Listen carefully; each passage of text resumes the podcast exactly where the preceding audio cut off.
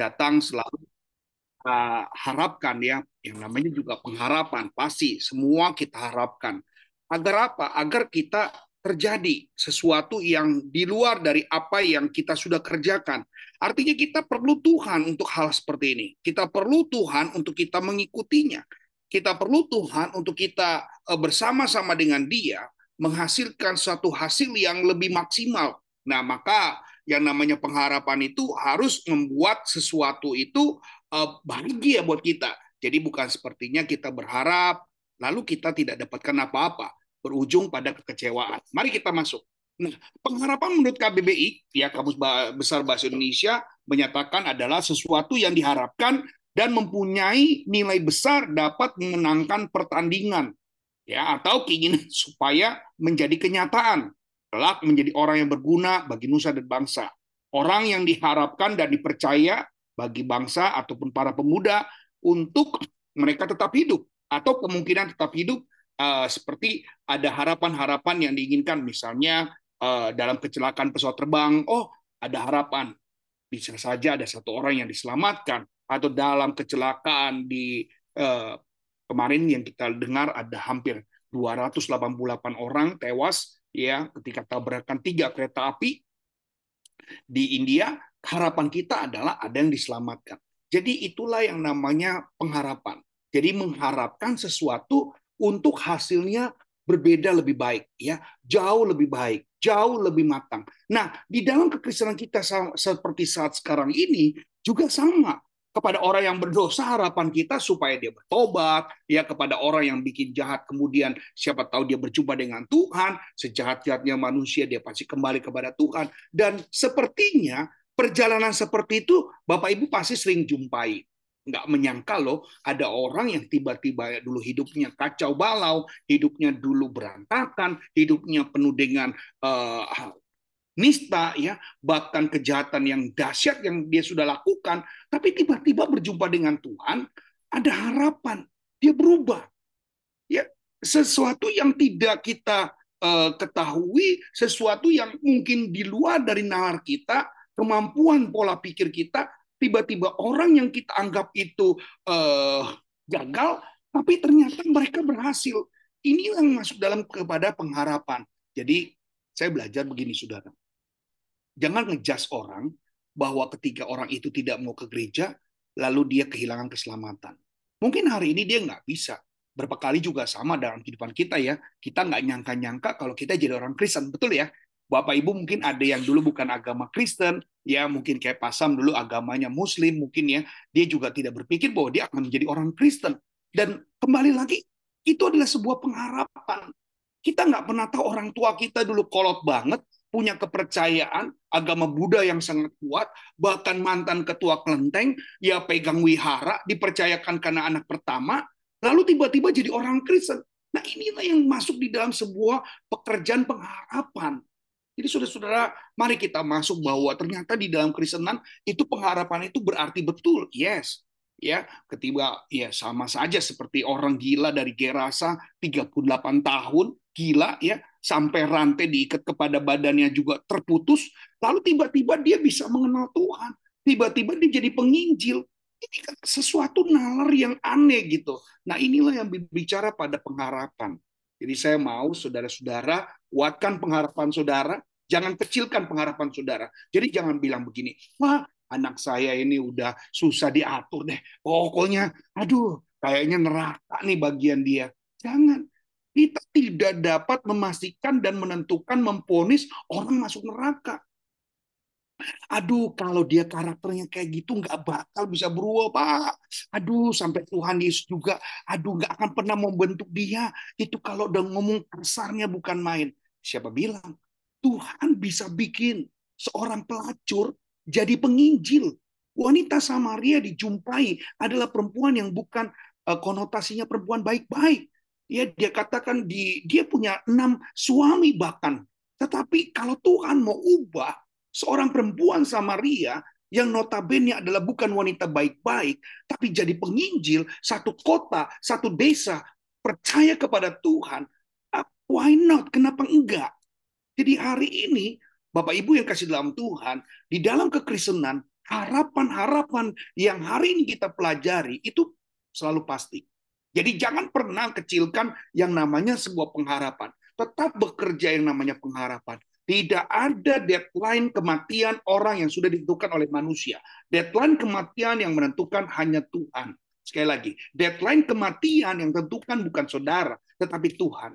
Jadi jangan klaim sejahat apapun orang itu, sekejam apapun orang itu. Kalau Tuhan mau bekerja, bisa. Lihat Paulus, pembunuh orang Kristen, mengkhianati orang Kristen, membabi buta, menghabiskan orang Kristen. Tiba-tiba dia jadi penginjil. Justru dia sendiri yang jadi orang Kristen. Why not? Sekali lagi yang namanya besarkan pengharapan kita. Tinggikan pengharapan kita. Lebarkan pintu pengharapan kita. Bagi Tuhan gak ada yang mustahil. Usahamu, aduh, orang udah bilang, aduh ini usaha akan bangkrut. Usaha ini akan sepi. Usaha ini akan tutup. Rasanya udah deh bangkrut deh. Kami gak punya pekerjaan lagi. Kami kehilangan pekerjaan. Saya tetap punya Tuhan Allah yang luar biasa. Besarkan pengharapanmu. Datang dekat dengan Tuhan. Bangun pengharapan itu. Saya percaya. Ya, Anda pernah mendengar bagaimana seorang uh, orang yang terkena polio dari kecil, tiba-tiba dua belas tahun dia belajar berjalan baru mulai, tapi tiba-tiba delapan belas tahun dia sudah bisa menjuarai. Ya, ini ini sesuatu amazing. Seorang yang kena sakit polio, yang jalan aja nggak bisa, baru berjalan umur dua belas tahun, ketika dia berusia delapan belas tahun, dia telah menjadi pemenang juara di dalam Olimpiade. Semua ini impossible. Jadi hari ini saya percaya saudara buat sebuah pengharapan yang tetap terus uh, menyertai dalam kehidupan saudara dengan kekuatan yang luar biasa. Nah, tiga serangkai iman, pengharapan, dan kasih. Ayat ditulis dalam uh, kitab uh, Ibrani, katakan tatria tauta. Artinya dalam bentuk jamak kita temui adalah bentuk tunggal seperti hiptis, elpis, dan agape. Jadi inilah yang bicara harapan yang kita meraih adalah hi elpis. Di mana hi elpis ini adalah sesuatu yang memang membuat harapan-harapan ini menjadi hidup kembali dalam kehidupan kita. Bahwa elpis ini akan menjadi sebuah uh, harapan yang memang bukan kepada manusia. Ingat ya, hi elpis. Ini bicara pengharapan kepada Allah, bukan kepada manusia. Jadi kalau saudara saat ini sedang berharap kepada manusia, itu bukan pengharapan yang sedang kita pelajari. Ya, tetapi kalau kita belajar hari ini, Helpis adalah pengharapan yang kita andalkan kepada Tuhan. Helpis ini adalah sesuatu yang kita gantungkan kepada Kristus. Mazmur enam puluh dua ayat enam berkata demikian, hanya pada Allah saja kiranya aku tenang. Sebab daripadanya lah harapanku. Hanya daripadanya lah helpisku aku peroleh. Jadi saudara-saudara, Raja Daud tidak pernah menganggap bahwa pengharapan-pengharapan itu datang dari manusia. Dia sudah tahu bagaimana dia mengalami masa yang suram ya. Pada waktu datang Samuel dia tidak diajak ya. Pada waktu datang Samuel dia di nomor dua kan, tidak ditaruh di tengah-tengah keluarga anak-anak yang ada tujuh dari anak-anak Isai pada saat itu. Dia ditaruh di padang gurun yang sedang mengangon kambing domba. Padahal Isai sudah jauh-jauh hari, Samuel itu seorang imam sudah ingin mengunjunginya. Tapi saya entah kenapa, apa yang ada dalam benak hati daripada Isai, sehingga dia tidak mau mengajak Daud pada saat itu. Nah hari ini saudara-saudara, Daud sudah tahu. Pengharapan yang terbaik adalah hanya kepada Kristus. Bukan juga dengan orang tuanya. Bukan juga dengan kakak-kakaknya. Malah kakak-kakaknya menginginkan Daud untuk pergi. Ya, untuk pulang ke rumah. Yang dimana pada saat itu Daud berusaha untuk melawan Goliat. Ya, akhirnya memang ada han tertawaan daripada kakak-kakaknya melihat kegiatan Daud pada saat itu. Mari kita lihat. Lagu Hatifah, ya, pengharapan adalah lagu kebangsaan Israel yang diubah dalam Naphtali Heart Amber di Jesse pada tahun delapan belas tujuh puluh delapan. Berasal dari Galicia, di, sekarang yang berada di Polandia, dekat Rumania atau Ukraina. Melodi lagu ini diaransemen oleh Samuel Cohen, diimigran dari Moldavia. Lagu Moldau atau Guban Spentana ini besar lagu dari Skandinavia. Dalam proklamasinya Israel di tahun seribu sembilan ratus empat puluh delapan, lagu ini dijadikan lagu kebangsaan Israel. Nampaknya ada sebuah kebutuhan biologis apabila seorang memandang ke masa depannya. Walaupun tidak ada dasar rasional, manusia tetap berharap lumrah bahwa harapan demikian bila nampaknya dapat dibuktikan bisa lenyap atau bisa disebut khayalan kalau tidak terjadi ya. Dan adalah menarik perhatian di sini seringnya harapan digambarkan oleh penyair atau penulis sebagai kata-kata sifat atau pingsan, gemetar, lemah, putus asa. Tetapi sering Alkitab memakai harapan ini dalam pengertian biasa. Contohnya pembajak yang harus membajak dalam pengharapan supaya berhasil. Nah, apa yang kita lihat dari apa yang diharapkan dari lagu yang dibuat oleh bangsa Israel adalah sebuah pengharapan, saudara. Memang kita percaya dalam lagu-lagu dari bangsa Israel selalu berharap kepada Tuhan untuk memberkati mereka, ya, untuk melindungi mereka, menyertai mereka. Jadi ada begitu banyak kalau saudara sering dengar-dengar lagu-lagu Israel, mereka tidak lepas dari sebuah pengharapan. Nah, mari kita lihat kembali lagi. Nah, kata pengharapan terbukti dari kata dasar harap. Di dalam kamus dikatakan mohon atau meminta, keinginan supaya suatu terjadi. Ya, yang biasanya hal sesuatu yang menjadi kebutuhan atau keinginan daripada kita. Makna dari pengharapan adalah sikap hati seseorang yang sedang memohon, sikap hati seseorang yang sedang meminta kepada suatu pribadi yang lebih berkuasa. Ingat, jadi manusia itu masih satu leting, manusia masih serata dengan kita. Tetapi kalau lebih berkuasa daripada dirinya, ini bicara tentang Allah. Dianggap bahwa pribadi itu bisa menjauh apa yang menjadi permohonan dan permintaannya. Sifatnya bukan sementara ini, tetapi berkepanjangan, berkesinambungan. Jadi ini yang saya selalu ingatkan bahwa kalau Tuhan menolong kita, bukan hanya dia menghadirkan saudara, dia melindungi saudara. Bukan hanya melindungi, dia memberkati saudara. Bukan juga hanya memberkati, dia juga menyelamatkan. Jadi betul-betul uh, satu statement yang Tuhan buat ini, betul-betul menjadi suatu statement yang menjadi kita lebih kuat dalam pengharapan kepada Tuhan. Nah, apa kata Alkitab tentang pengharapan? Penulis Ibrani dalam pimpinan tuntunan Arham bimbingan dan ilham Roh Kudus terkait dalam pengharapan dia menulis begini.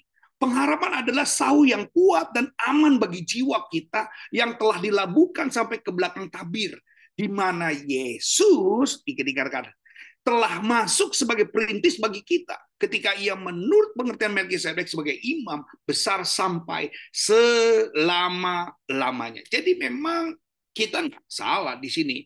Doktrin G S J S General, uh, Doktrin G S J S Indonesia memasukkan pengharapan ini supaya saudara dan saya tetap yakin bahwa yang namanya pengharapan itu tetap ada, tidak pernah berhenti. Bahwa tadi katakan orang jahat gak bakal masuk surga, lalu saudara bisa klaim, wah orang itu terlalu jahat, dia ngelawan orang tua, dia pukul orang tuanya, dia usir orang tuanya, pokoknya surga gak akan menolak dia. Belum tentu, Pak Bu.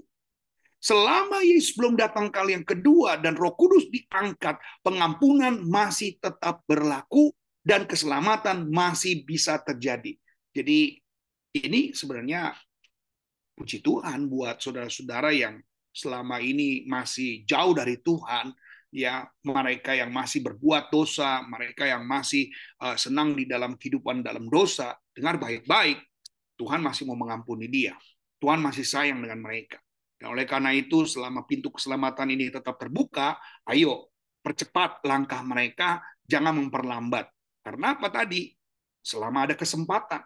Ya, sayangnya kalau kesempatan itu hilang, kita udah nggak punya waktu lagi untuk bertobat. Dan waktu mau bertobat, kita udah keburu mati. Yang ada hanya penyesalan.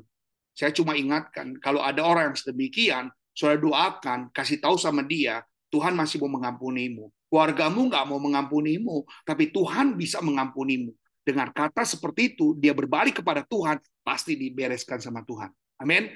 Nah, Amsal sepuluh ayat dua puluh delapan bilang gini, harapan orang benar akan menjadi sukacita, tetapi harapan orang fasik menjadi sia-sia. Kenapa? Ya tadi, orang fasik hanya mengandalkan manusia.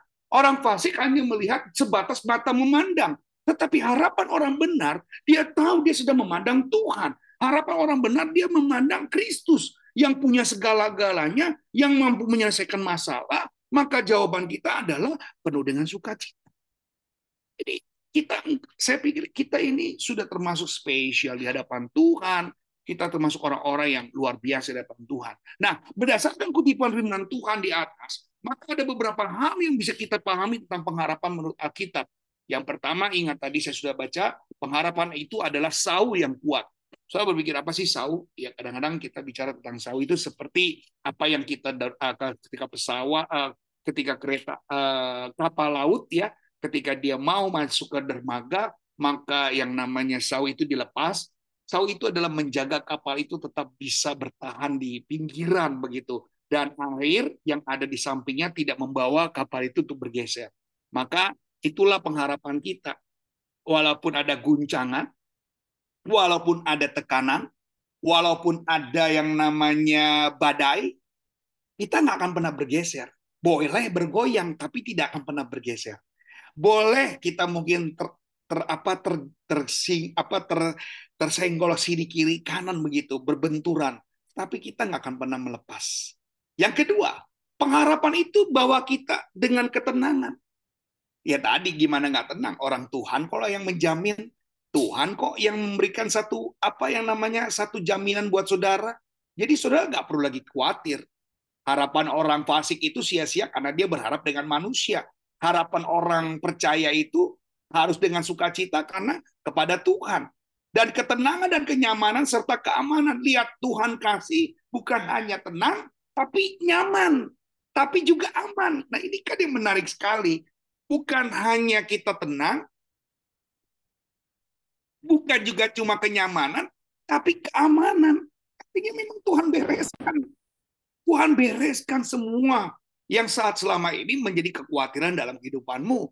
Maka apakah kita masih mau menolak berpengharapan kepada Tuhan? Apakah kita masih menunda untuk berpengharapan dengan Tuhan? Ya, saya sarankan kita nggak boleh menunda. Justru di sinilah kita mau menjadi jemaat Gereja Cendrawasih, orang-orang yang percaya. Kenapa kita harus punya pengharapan? Karena pengharapan kepada Tuhan, jadikan hidupku tenang, jadikan hidupku nyaman, jadikan hidupku aman. Amin. Dan yang ketiga, ini sudah tadi tadi saya sudah sebut, bahwa pengharapan kita itu sumbernya dari Yesus. Apakah Yesus pernah ada tipu muslihat? Bohong sama kita? Nggak ada.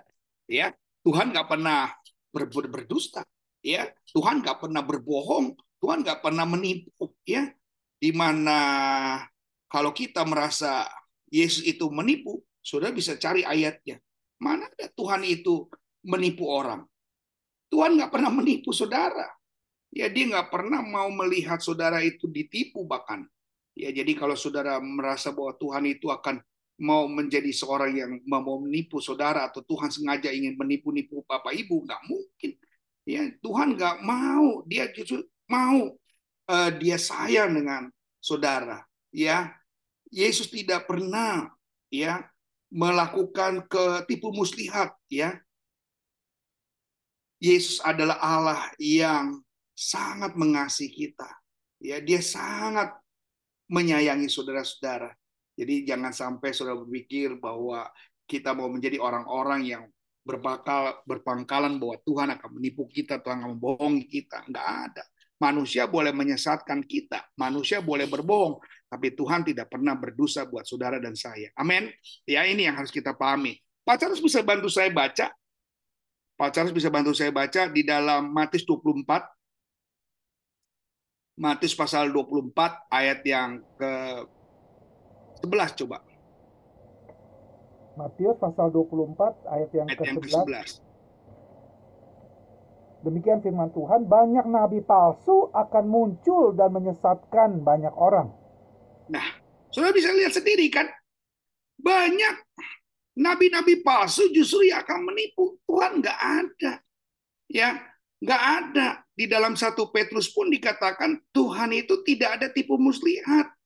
Ya, tidak ada tipu muslihat.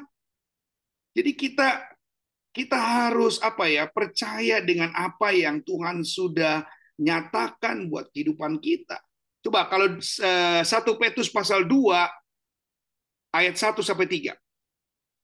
satu Petrus pasal dua ayat satu sampai tiga. satu Petrus pasal dua ayat satu sampai yang ketiga. Ya. Karena itu buanglah segala kejahatan, hmm. segala tipu muslihat, dan segala macam kemunafikan, kedengkian hmm. dan fitnah. Dan jadilah sama seperti bayi yang baru lahir, yang selalu ingin akan air min, air susu yang murni dan yang rohani, supaya Amen. Olehnya kamu bertumbuh dan beroleh keselamatan, jika kamu benar-benar telah mengecap kebaikan Tuhan. Amin. Jadi Kita harus buang segala kejahatan kita, tipu muslihat. Dia sendiri pun menghadirkan sesuatu kebenaran. Dia hadirkan suatu kebenaran dalam kehidupan saudara, maka ya saudara tidak perlu lagi ragu hari ini ketika gembala saudara mengajak saudara untuk tetap berpengharapan kepada Tuhan, karena jaminan dia, dia saja benci dengan orang yang tipu muslihat, masakan dia juga adalah orang yang bertipu muslihat. Ya, tidak ada ayat Alkitab yang menyatakan bahwa Tuhan itu pernah menipu, Tuhan pernah melakukan satu kepenipuan yang besar buat manusia. Enggak. Justru yang banyak dia ditipu. Ya, justru banyak Tuhan yang ditipu, bukan Tuhan yang menipu, tapi Tuhan yang ditipu. Yang keempat, pengharapan kita dijamin. Nah, ini sudah disuruh bersumber, bahkan yang keempat dijamin. Apa kurang sih Tuhan hari ini membuat sebuah pernyataannya kepada saudara? Enggak. Tuhan itu Allah yang luar biasa. Dia Allah yang sangat baik. Dia sangat mengasihi saudara. Jadi catat baik-baik, Yesus adalah pengharapan, adalah sau yang kuat, boleh bergoyang tapi tidak akan pernah bergeser. Pengharapan itu membuat kita tenang, nyaman, dan aman. Dan pengharapan kita sumbernya dari Yesus. Dan yang keempat, pengharapan kita dijamin. Amin. Nah, harapan akan memperoleh upah itulah yang membuat pekerjaan terasa manis. Jadi saudara-saudara, saya sering bilang, yang melayani Tuhan nggak pernah sia-sia. Segala sesuatu yang sudah lakukan di perhitungan Tuhan menjadi kebenaran. Jadi apa? Ada reward, ada upah. Siapapun saudara, ketika saudara melakukan pekerjaan bagi Tuhan, siapapun engkau dalam pelayanan, tetapi percayalah, apa yang kita tabur, itu akan kita tuai.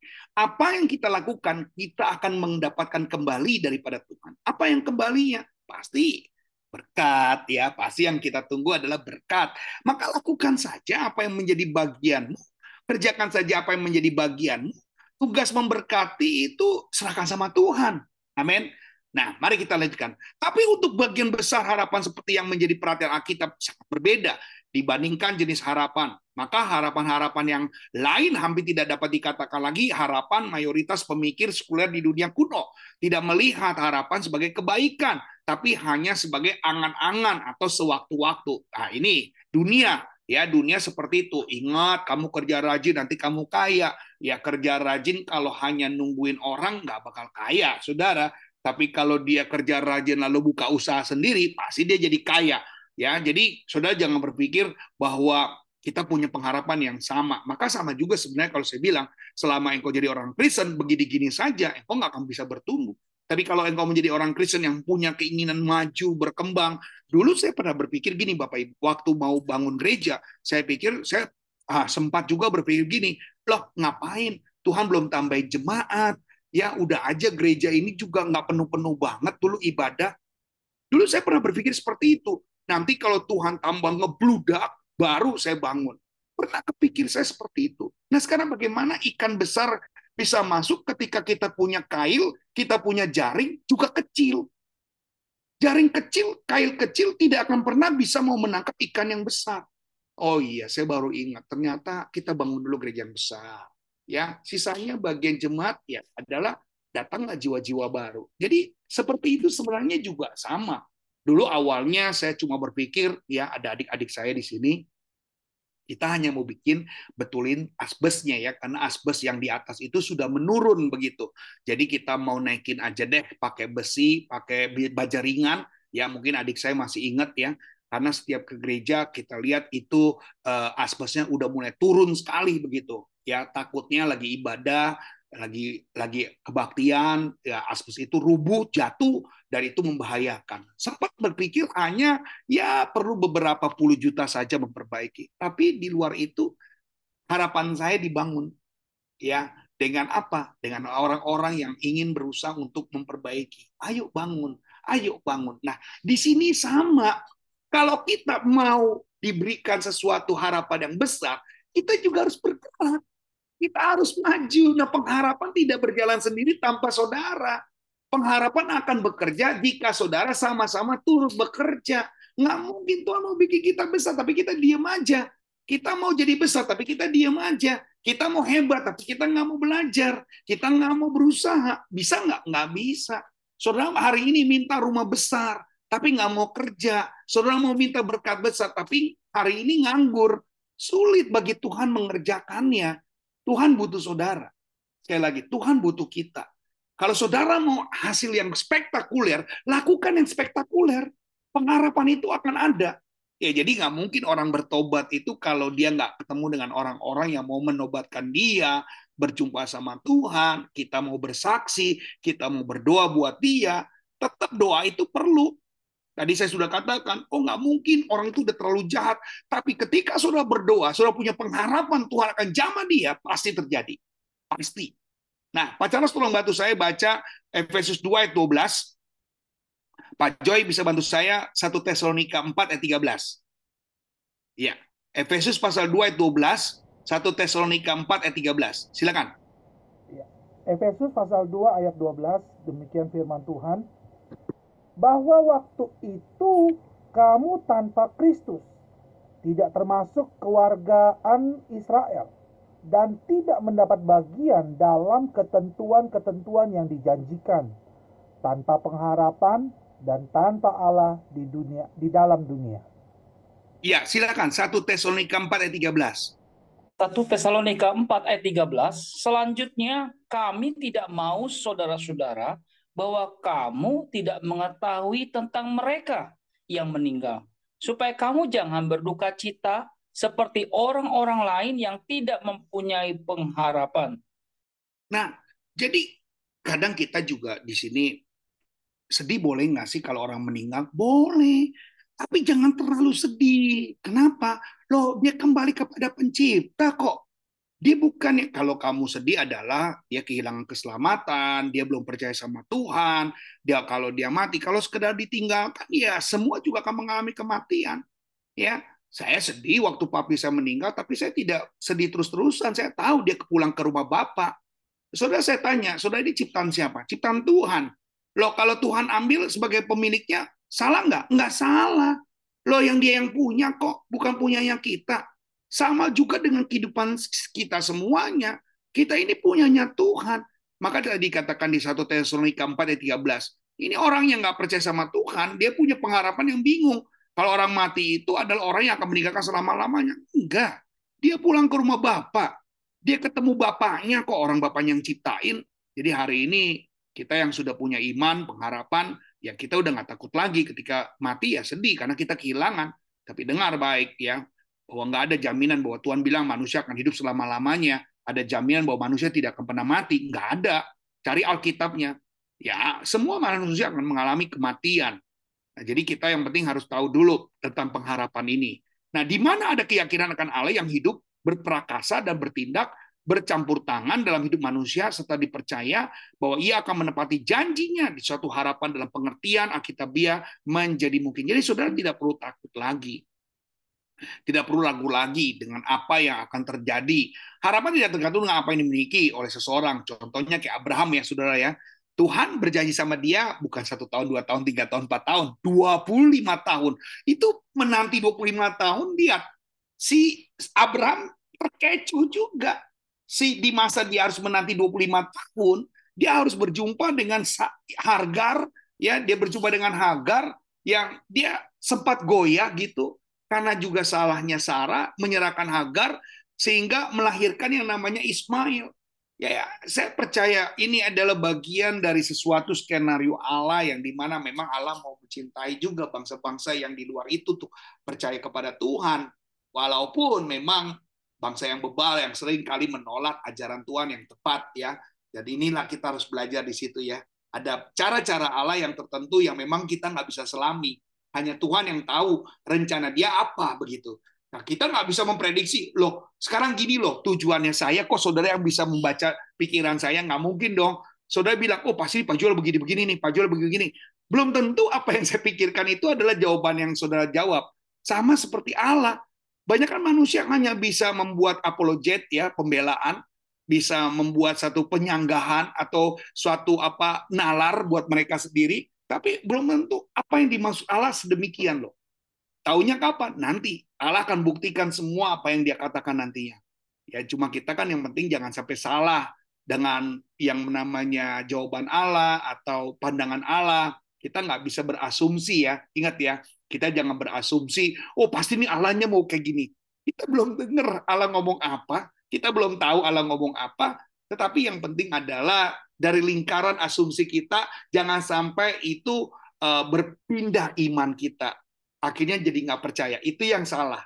Ya, kita tetap kalau mau menunggu, ya tunggu nanti. Waktunya Tuhan pasti. Tuhan akan kasih tahu semua apa yang dia mau sampaikan. Roma empat ayat delapan belas bilang begini, sebab sekalipun tidak ada dasar untuk berharap, namun Abraham berharap juga dan percaya. dua puluh lima tahun loh. Bahwa ia akan menjadi bapa banyak bangsa, menurut yang difirmankan demikian juga banyak nanti keturunannya. Jadi saudara-saudara, Abraham itu bangsa kafir, bangsa yang tinggal di Ur Kasdim, di mana bangsa itu, di mana keluarganya tidak percaya kepada Tuhan, dan hari itu Abraham disuruh keluar dari Ur Kasdim menjadi bangsa yang percaya. Ini nggak gampang, tetapi saya percaya disuruh disitulah Tuhan bangga dengan Abraham. Karena Abraham punya pengharapan yang kuat, pengharapan yang besar, ya, sehingga dia uh, berani mengambil keputusan untuk melangkah. Ini yang luar biasa. Nah, harapan Alkitabiah tidak dapat terlepas dari iman kepada Tuhan. Harus ya. Jadi kalau sudah punya pengharapan, harus kepada Tuhan. Nggak boleh pengharapan yang di luar daripada Tuhan. Ya, makanya yang namanya berharap dengan undian selalu kalah, kan? Betul nggak? Saudara ikut lomba, isi data, isi-isi kupon, terusnya kalah, nggak menang. Betul kan? Karena tidak ada dengan iman kepada Tuhan. Ya, kalaupun menang ya mungkin keberuntungan sekali saja. Nggak ada berkali-kali. Ada tuh orang kalau masukin undang apa masukin kupon, ikut kupon, lalu berdoa, darah Yesus, darah Yesus, darah Yesus. Oh, akhirnya apa? Kalah juga, nggak menang, nggak disebut nomornya ya. Dan hari ini kita udah nggak boleh lagi, ya kita nggak boleh lagi melakukan yang seperti itu. Dulu bolehlah saya ampunin ya, karena dulu saya juga kayak begitu, ya. Dulu kita boleh seperti itu, tapi setelah hari ini kita belajar, kita udah nggak boleh lagi isi kupon, berdoa dalam nama Yesus, berdoa dalam nama Yesus. Itu harapan yang apa? Harapan yang sedemikian nggak bisa dibenarkan, tidak dibenarkan, ya. Kalau saudara Tuhan mau menangkan ya dengan cara apapun Tuhan nggak nggak Gak akan pernah inilah. Kalau mau isi-isi aja, tapi nggak usah pakai darah Yesus berember-ember doain gitu ya. Sampai puasa-puasa masukin kupon supaya saudara menang. Waktunya menang Tuhan tentukan kok. Ya nggak usah saudara doa kayak gitu juga. Waktunya menang-menang kok. Ya jadi saudara jangan punya pengharapan yang seperti itu. Pasti salah. Ya pasti gagal. Saya cuma jawab aja, pasti gagal. Nah, berdasarkan apa yang telah Allah perbuat pada waktu lampau, terutama dalam persiapan kedatangan Kristus, berdasarkan apa yang telah Allah perbuat, sedang perbuat melalui Kristus. Maka orang Kristen walaupun belum melihatnya, berani mengharapkan berkat-berkat pada masa datang. Pak Sam bisa bantu saya baca dua Korintus satu ayat ke sepuluh. Jadi, maka orang Kristen walaupun belum melihatnya berani mengharapkan berkat-berkat pada masa yang datang. Kenapa? Seperti saudara bilang, di dalam Kristus ada kemenangan, di dalam Yesus ada kuasa, di dalam Yesus ada sukacita. Nah ini sesuatu yang akan mendatang dan hadir di dalam kehidupan saudara. Silakan Pak Sam. dua Korintus satu ayat sepuluh, demikian firman Tuhan. Dari kematian yang begitu ngeri, ia telah dan akan menyelamatkan kami. Kepadanya kami menaruh pengharapan kami, bahwa ia akan menyelamatkan kami lagi. Amin. Jadi memang cara Tuhan sedemikian. Ya dengan cara yang Tuhan lakukan buat saudara, tidak mungkin itu kematian yang sia-sia. Dengan cara kematian yang begitu hebat dialami Yesus, itu hanya dialami oleh seseorang. Tidak. Itu untuk dunia, saudara. Kalau saudara sering nonton The Passion, ya waktu saudara makan minum perjamuan kudus, saudara ditayangkan film, itu Yesus mati bukan untuk hanya diri saudara, tapi seluruh dunia. Kasih Tuhan itu untuk seluruh dunia. Maka pengorbanan yang begitu sadis itu dilakukan, ya karena dia ingin menyelamatkan dunia. Ya, tapi kalau saudara hari ini percaya, itu dilakukan untuk saudara, imani, saudara beruntung, ya. Karena banyak orang yang tidak menerima itu dengan suatu semangat. Ya, tidak menerima dalam suatu semangat artinya apa? Biasa aja gitu ya.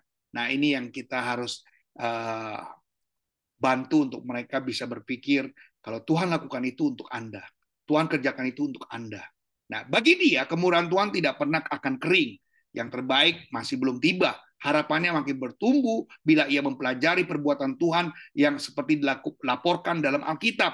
Pak Charles bantu saya Roma dua belas dua belas, Pak Joy, Roma lima belas empat, Kristus di dalam orang percaya adalah pengharapan akan kemuliaan masa depan. Pasam bisa Kolose satu ayat dua puluh tujuh.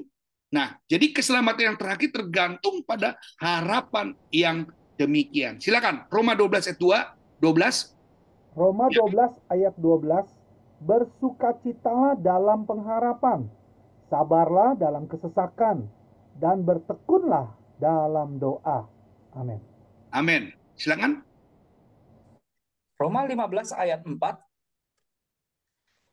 Sebab segala sesuatu yang ditulis dahulu telah ditulis untuk menjadi pelajaran bagi kita, supaya kita teguh berpegang pada pengharapan oleh ketekunan dan penghiburan dari kitab suci. Apa yang ditulis dulu tetap berlaku. Apa yang ditulis dulu tetap ada. Jadi saudara jangan pernah ragu bahwa Tuhan akan membatalkan janjinya. Makanya saya bilang, saya bilang begini, pernah nggak Tuhan batalin janjinya bahwa Dia tidak menyelamatkan saudara? Nggak ada. Sebelum itu berakhir dunia ini, tetap pintu penyelamatan, pintu keselamatan tetap berlaku. Amin. Ya. Kolose satu ayat dua puluh tujuh, Pak Charles nanti Roma delapan ayat dua puluh empat, Pak Joy satu Tesalonika lima ayat delapan. Silakan Pak Sam. Kepada mereka Allah mau memberitahukan betapa kaya dan mulianya rahasia itu di antara bangsa-bangsa lain, yaitu Kristus ada di tengah-tengah kamu, Kristus yang adalah pengharapan akan kemuliaan. Amin, amin. Jadi pengharapan di mana Yesus sebagai pendukung, Yesus sebagai pemula, Dia sebagai pencetus, Dia tidak akan pernah mau mengecewakan saudara. Saudara, Yesus ini betul-betul tidak mau kematiannya itu hanya menyelamatkan segelintiran orang. Yesus tetap mempertahankan. Hari ini apakah Yesus berdiam diri? Enggak. Dia tetap kerja. Dia ingin berharap lebih dari delapan orang yang diselamatkan. Dulu hanya delapan. Tetapi saya percaya, zaman saat sekarang ini, orang akan mengenal kepada Tuhan dengan janji-janji pengharapan tentang Tuhan. Ya, saudara lihat kayak COVID lah, kita berhenti, COVID nggak ada lagi, karena pengharapan kita sama Tuhan.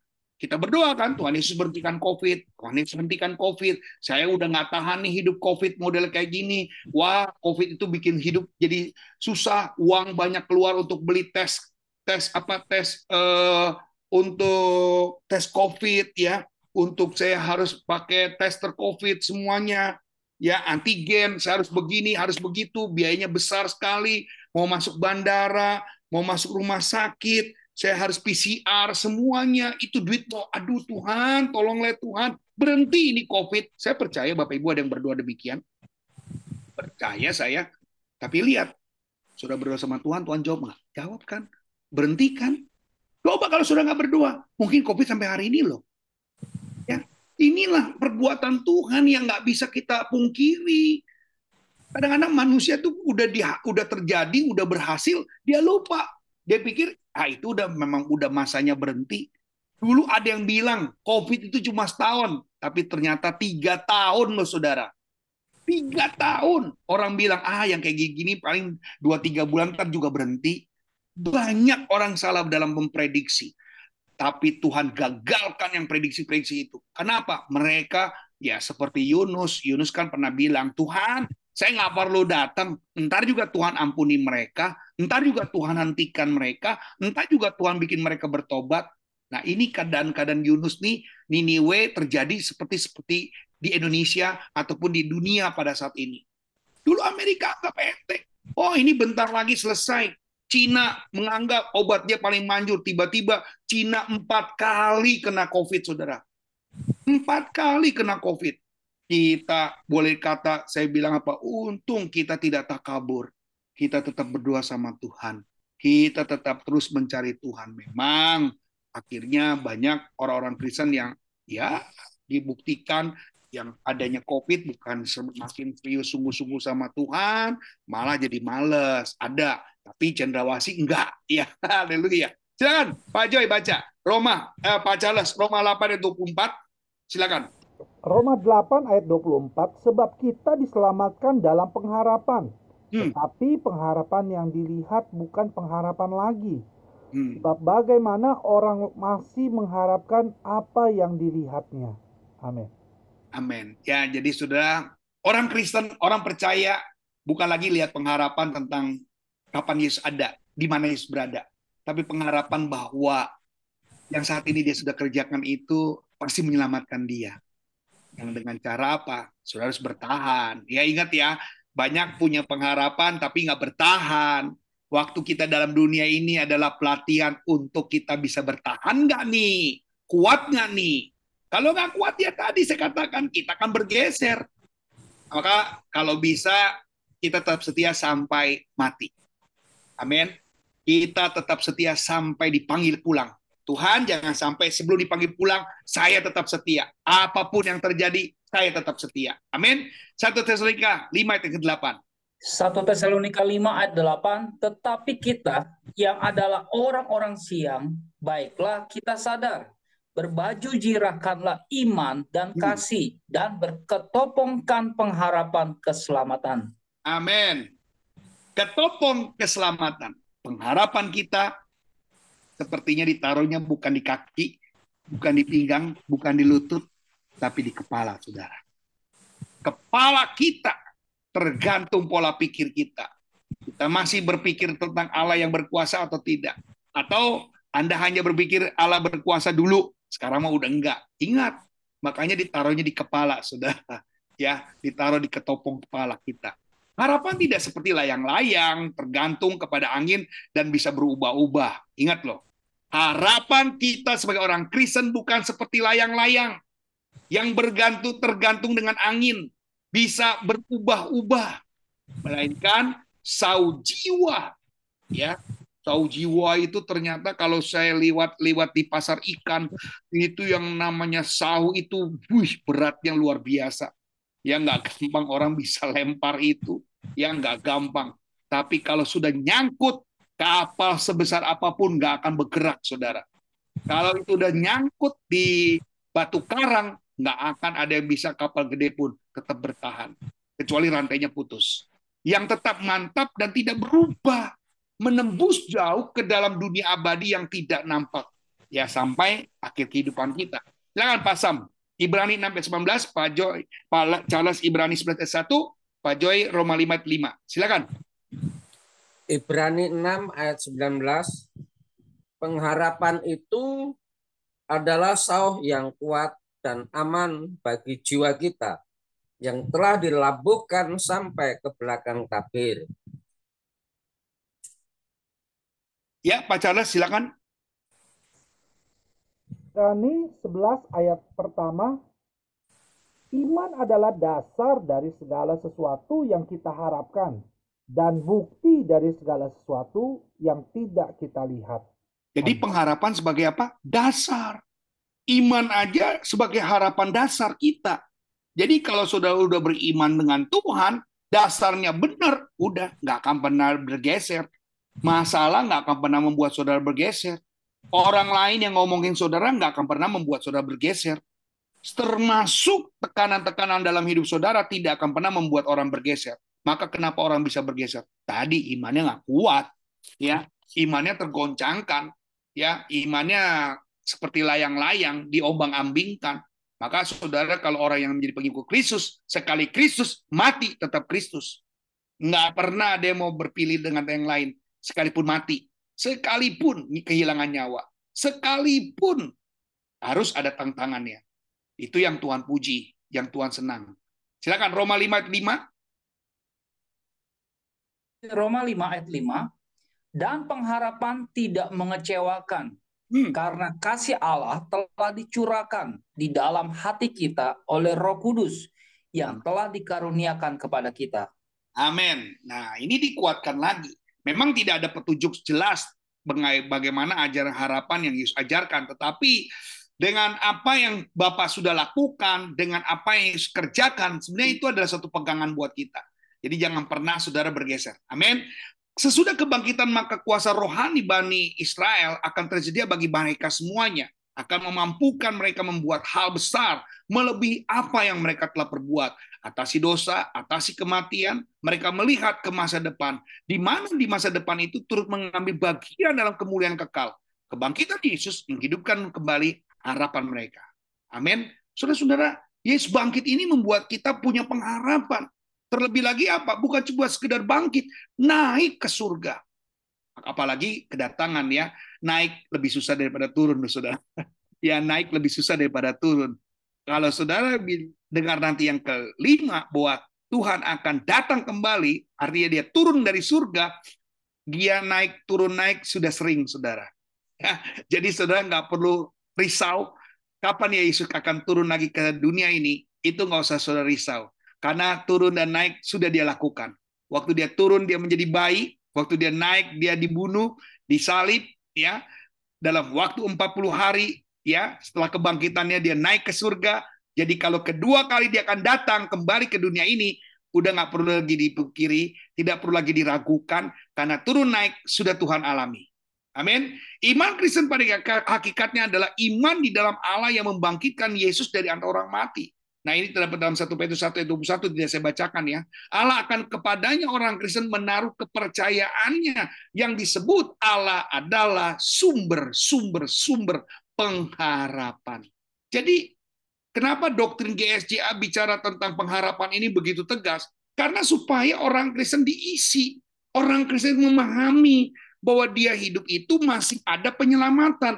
Dia hidup itu bukan hanya untuk menyelesaikan hidup di dunia. Nggak, nggak, kalau saudara hanya untuk menyelesaikan di dunia ini, nggak perlu ada penyelamatan. Nggak perlu.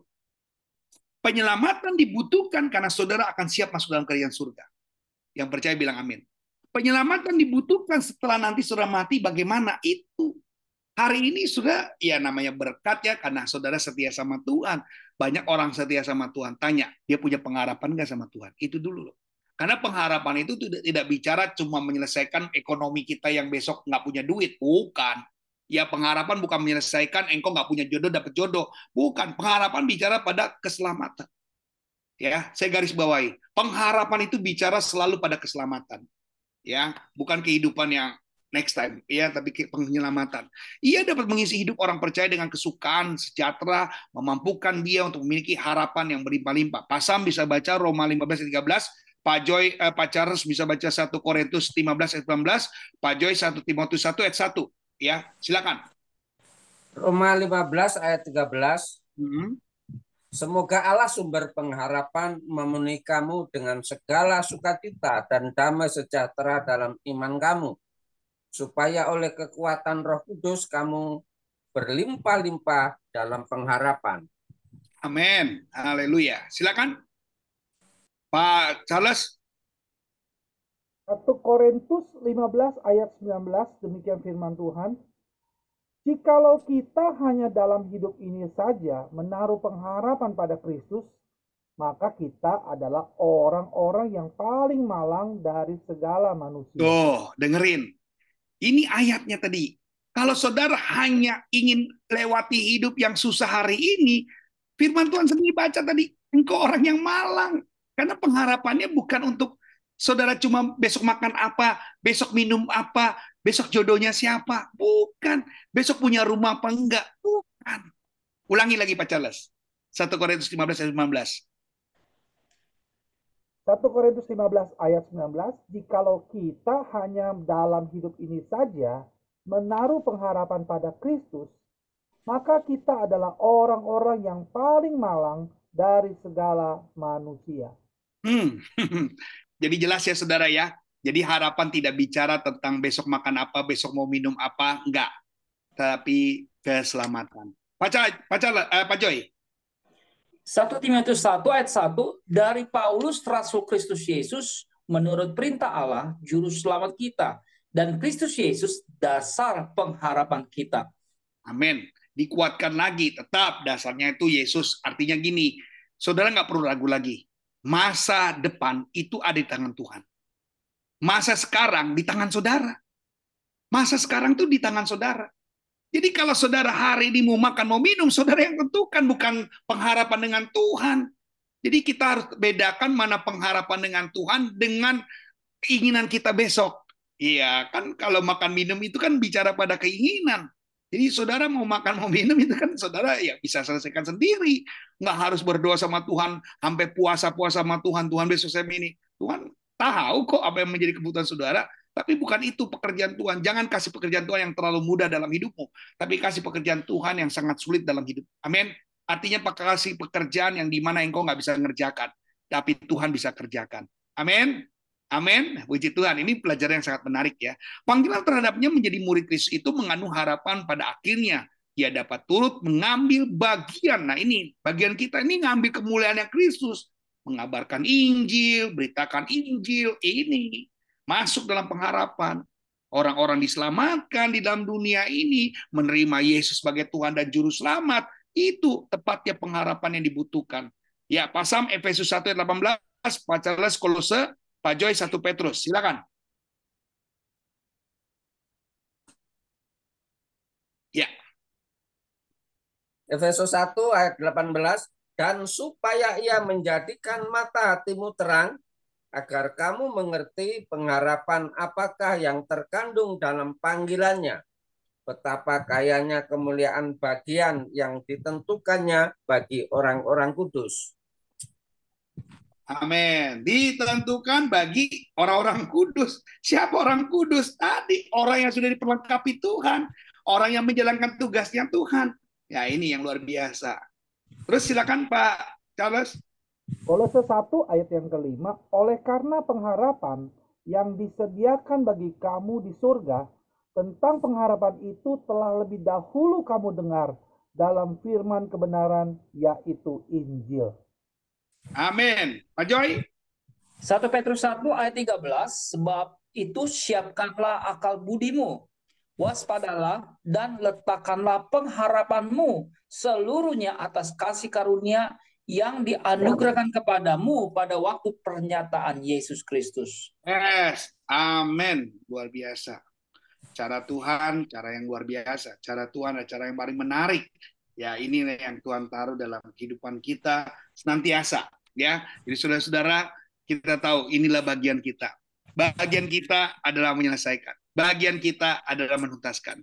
Besok kita masuk dalam pemerintahan seribu tahun. Ya, ini pelajaran kita yang kedua terakhir. Dan yang kelima belas adalah kehidupan setelah seribu tahun. Saudara-saudara, masuk juga akhirnya pengharapan tuntas pada malam hari ini. Ya, dengan waktu yang tepat. Dan saya senang sekali kita diberkati Tuhan, lewati pengalaman-pengalaman kita bersama dengan Tuhan. Saudara-saudara, pelajaran seperti sekarang ini sangat-sangat membuat kita jadi baik ya, jadi pintar, jadi luar biasa. Jadi kita nggak sembarangan belajar, kita tahu ternyata dalam kebenaran firman Tuhan selalu kita dididik ya.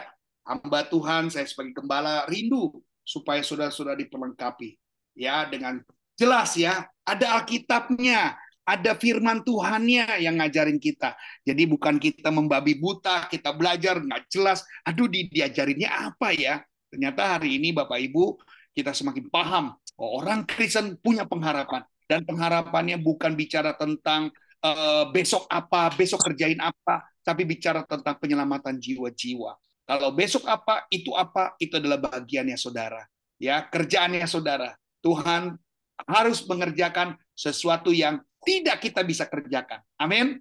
Tuhan akan mengerjakan sesuatu yang kita tidak bisa kerjakan. Hanya Tuhan yang bisa kerjakan.